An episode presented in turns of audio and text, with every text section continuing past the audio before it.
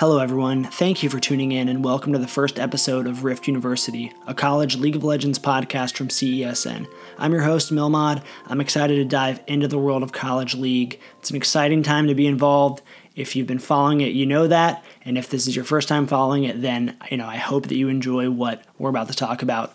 Just a bit about the formatting of the show and what to expect because this is the first episode. It's going to be a pretty informal, good casual take to accompany some of CESN's other content.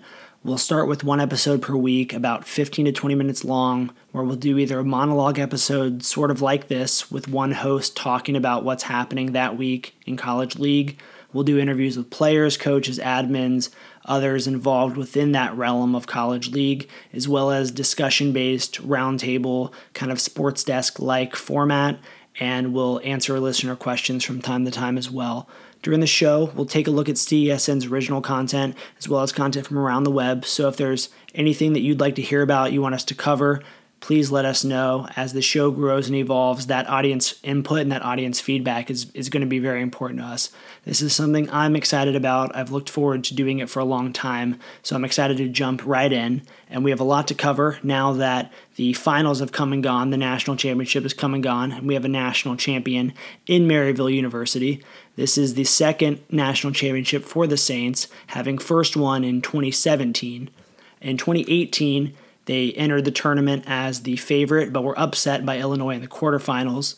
This year, they got their revenge on Illinois in the semifinals before going on to take the championship against Western Ontario. Western Ontario had their own great run both last year and this year. Last year, emerging as a surprise quarterfinalist, and this year coming up first in the quarterfinals against Michigan State, which is a team that dealt Columbia College, one of the other favorite teams for this tournament a, big loss in round two of the championship play ins, which set Columbia up to face UC Irvine in the quarterfinals match. UC Irvine being another one of the favorited teams going into this tournament. So, coming up against Michigan State, formidable, formidable opponent, they were able to defeat them. And then they went on to face UC Irvine, who had just knocked out Columbia in the quarterfinals as well. UC Irvine was going to be a tough match for anybody. UC Irvine was viewed as one of the best teams.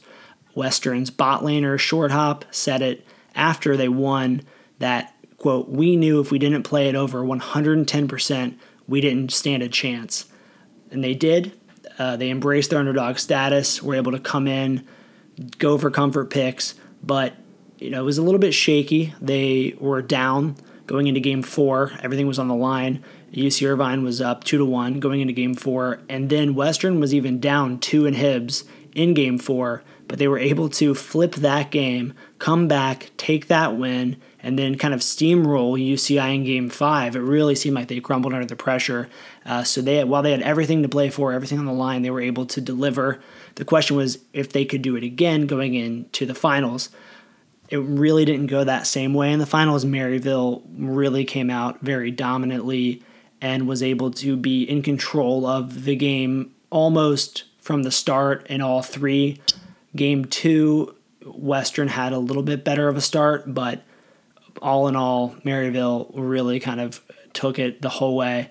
Uh, game three, Western also had had a decent start, manage managing to keep a lead for about the first you know ten minutes, fifteen minutes of that game. But if you watch the series, go back and watch it. Definitely recommend it. You can see how Maryville jungler CKG, who was the finals awarded finals MVP, really was able to help open up that map for Maryville to be able to roam, to be able to apply pressure where it needed to be and when it needed to be.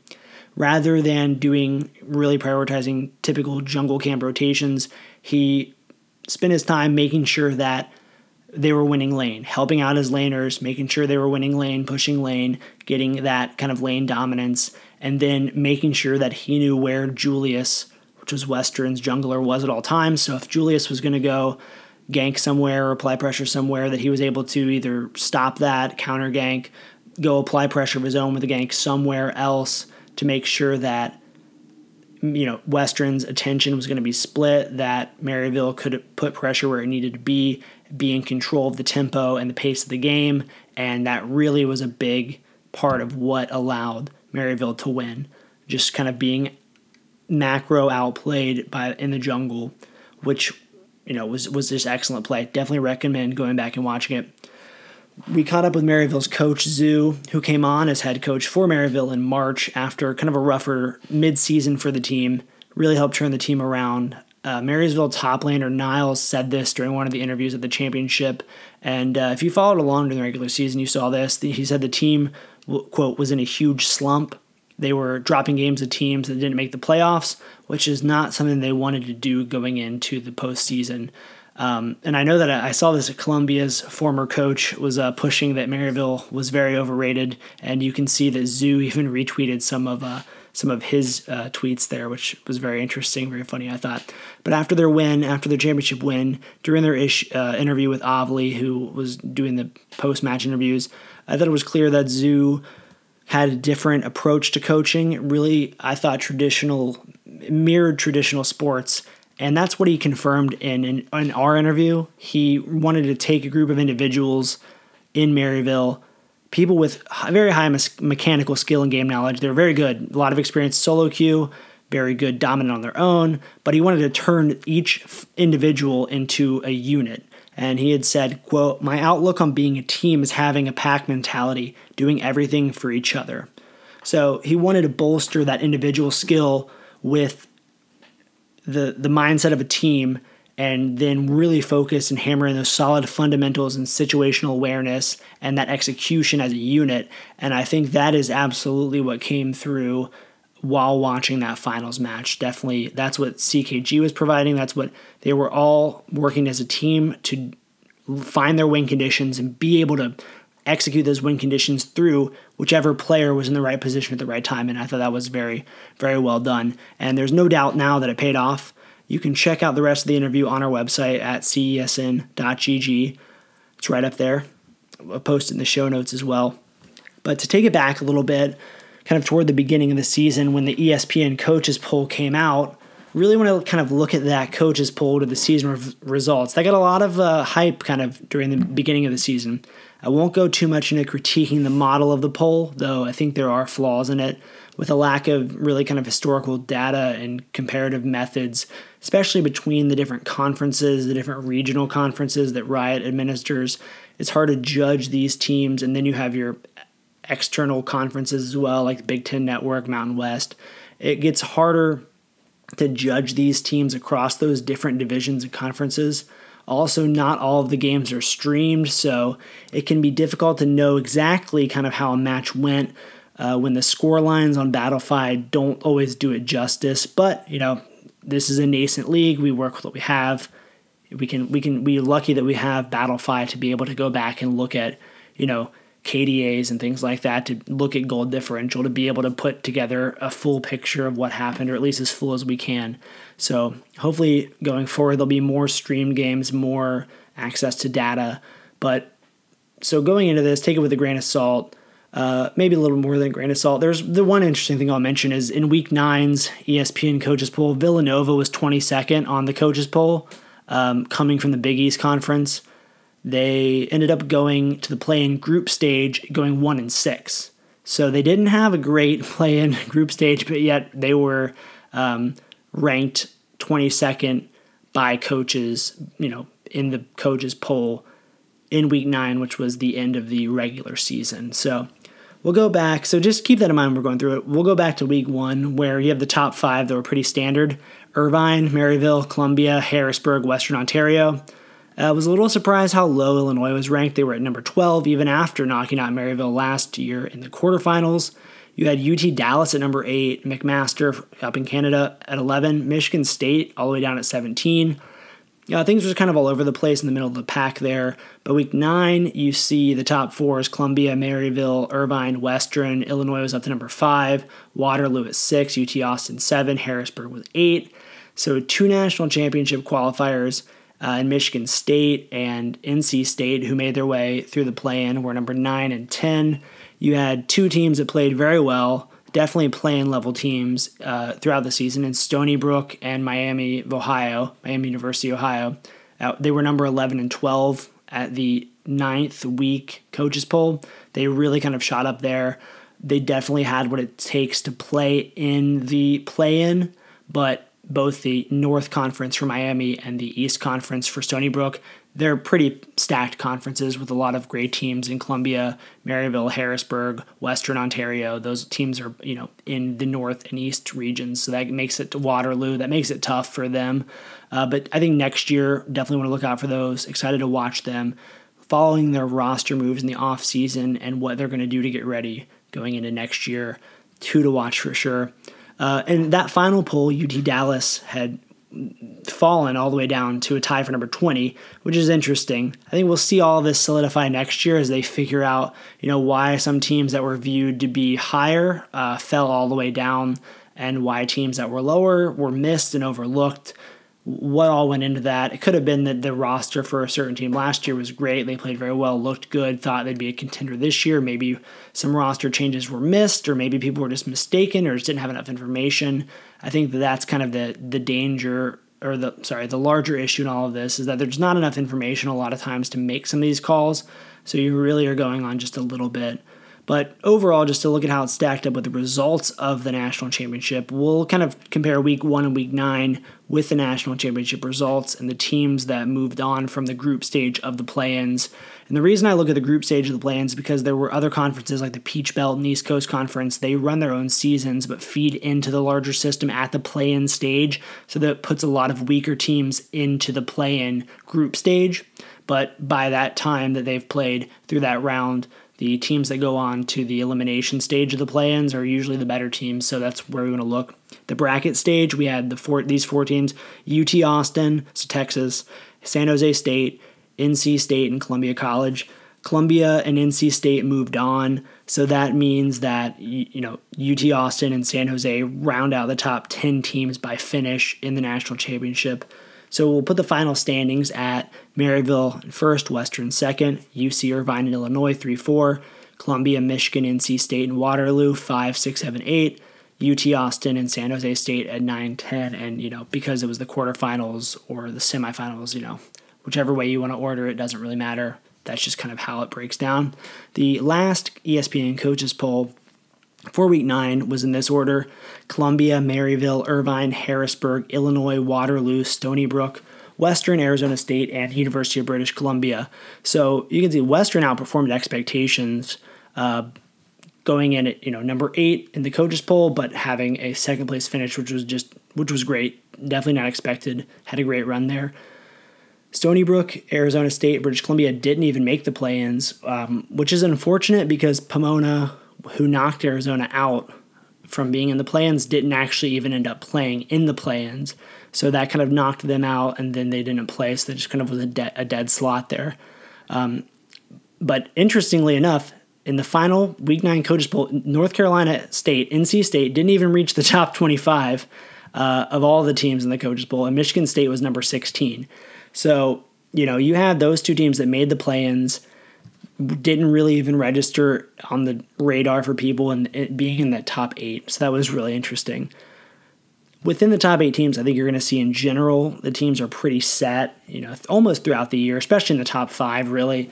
Within five, one through five, one through three, and then again in six to 10, it's really just the ordering that is up for debate. I think next year we'll see Miami of Ohio, Stony Brook, kind of solidify in that 10 range, you know, unless some things change. Harrisburg might drop down depending on their recruiting class. Uh, they did bring on Xpecial as the head coach. He had been coaching remotely, but he's moving, relocating to Harrisburg to coach full time there. So that could really be a lot of momentum for the team going into this year. We'll see what they're what they're going to do.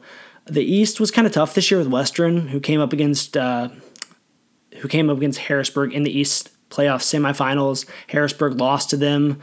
Western won three to one, so that's what knocked Harrisburg out of it. Even though they had a good team, they just came up against a very good team in Western. Then you had Stony Brook and Waterloo in there as well. So there's a bit of depth in the East. I think that you have a lot of depth in the East, and you have depth in the North. Um, really looking good. I think you're going to see the Big Ten is going to kind of emerge as another great conference next year with Michigan State and Illinois obviously doing very well this year. Um, no Illinois in week one. In the week one ESPN coaches poll, that was a little bit surprising. They were at number 12, so no Illinois in the top 10, that is. I think next year we'll see Illinois and Michigan State stay closer up to the top again. everything can change with rosters, graduations, transfers, new recruits. So it can shake up some teams. Very excited to dive into that in future episodes. But we'll see a lot of teams, I think, step it up next season, especially with, I don't know if you, you've probably seen this, Riot announced the Riot Scholastic Association of America, the RSAA, which will serve as a governing body for League of Legends competition at the college and high school level. So they'll look at things like eligibility, eligibility requirements for players, rules for teams in a more formalized way than college league as it prior as it had existed. So it'll be interesting to see what they do there. They announced this after the NCAA bowed out of getting involved with esports at all, which I think is a good thing overall for the scene. The issue I see with this, and it's manageable probably, is if probably when more publishers get involved, how will teams navigate a maze of differing rules that can shift independently from another year to year? Could be difficult for some smaller organizations early on, especially with you know one game could have this set of rules for eligibility, one team could have or one game could have this set could change at any time. It's different. It's probably more confusing than in traditional athletics where there's one organization over all of it. Um, but bringing it back to Riot's organization of College League, one of the things I'd like to see them do, and I think would be good for both the fan experience as well as the player experience and the overall growth of the game at the college level, is to take a look at breaking the teams in, into divisions based on relative ability level, which would allow for number one broadcasting of match, more matches of top teams. So that gives fans a base pool of teams to follow and us at, you know, at CESN, a pool of teams to cover. Good teams will play each other. Teams at equal skill levels will play each other. Relatively equal skill levels will play each other throughout the season. So then I think it's better for the game and the development of the scene and the fan base if teams with approximately equal skill played or you know skills within a certain range even if that means you take the top 128 teams based on average mmr lump them together and I get that there'd still be a wide gulf between the top and the bottom. That would be a start to making to evening the playing field and giving you know a more competitive flavor to much of the season, uh, especially at the beginning and going into the end. It'd be nice if teams played each other more than once um, before meeting in the playoffs or the finals. I think that could be an interesting aspect of it all. There's a lot to do there. Kind of bring it closer to something like NCAA basketball, where there's a lot of games. Teams play each other multiple times. You have a bracket that's the exciting part of the season. Um, and I think that that kind of format would really allow coaching and team strategy and synergy to factor in a lot. You can adjust over the course of a season. You're playing teams that are good that you have a realistic possibility of losing to, so you have to bring your A game. Uh, but it would still be a big enough pool of teams where you could have a Cinderella run, great underdog stories, all of that you could do it to where every year the X number of teams at the bottom would fall to a Division Two, and the X number of teams at the top of Division Two would rise to Division One. But overall, gives a more playing field, gives a more even playing field to teams at the top and teams at the bottom. I'm sure a competitive season would be more enjoyable for players too, making sure that they, if they're at a less developed or, or less um, capable team, that they're not just coming up against you know UC Irvine in the first week and then they're losing and then they're playing, you know, it'd make it more enjoyable for them, make it more competitive across the board throughout the season. Um, going along with that, they may want to look at scheduling matches ahead of time rather than doing a Swiss format regular season. I'm not sure if the league's developed enough for that yet, especially if they're not doing this division separation. But a set schedule would be a benefit from a fan perspective being able to know, okay, this team's playing this this week, this team's playing this one th- that week. That would be great. We'll have to see what they're going to do. But overall, I'm excited for next season. I think that they're on the path, Riot's on the path to making a lot of great changes for the fan, for the players, for the teams, for us covering and all of that. I'm definitely excited, and we're going to be there to cover it all. I really could go on about this all day, but that's going to be a wrap for this episode. Thank you again for joining me on Rift U. I'm already looking forward to the next one. You can follow me on Twitter at Milmod. You can follow CESN on Twitter at CESNGG and on Instagram at CESNGG. You can check out all of our content on our website, cesn.gg. And if you enjoyed the podcast, be sure to subscribe, share, tell all of your friends about it, review it We'd love to get your feedback. You can reach out with any comments to us at contact at cesn.gg. Any comments, email at contact at cesn.gg. Thanks. Catch you next time.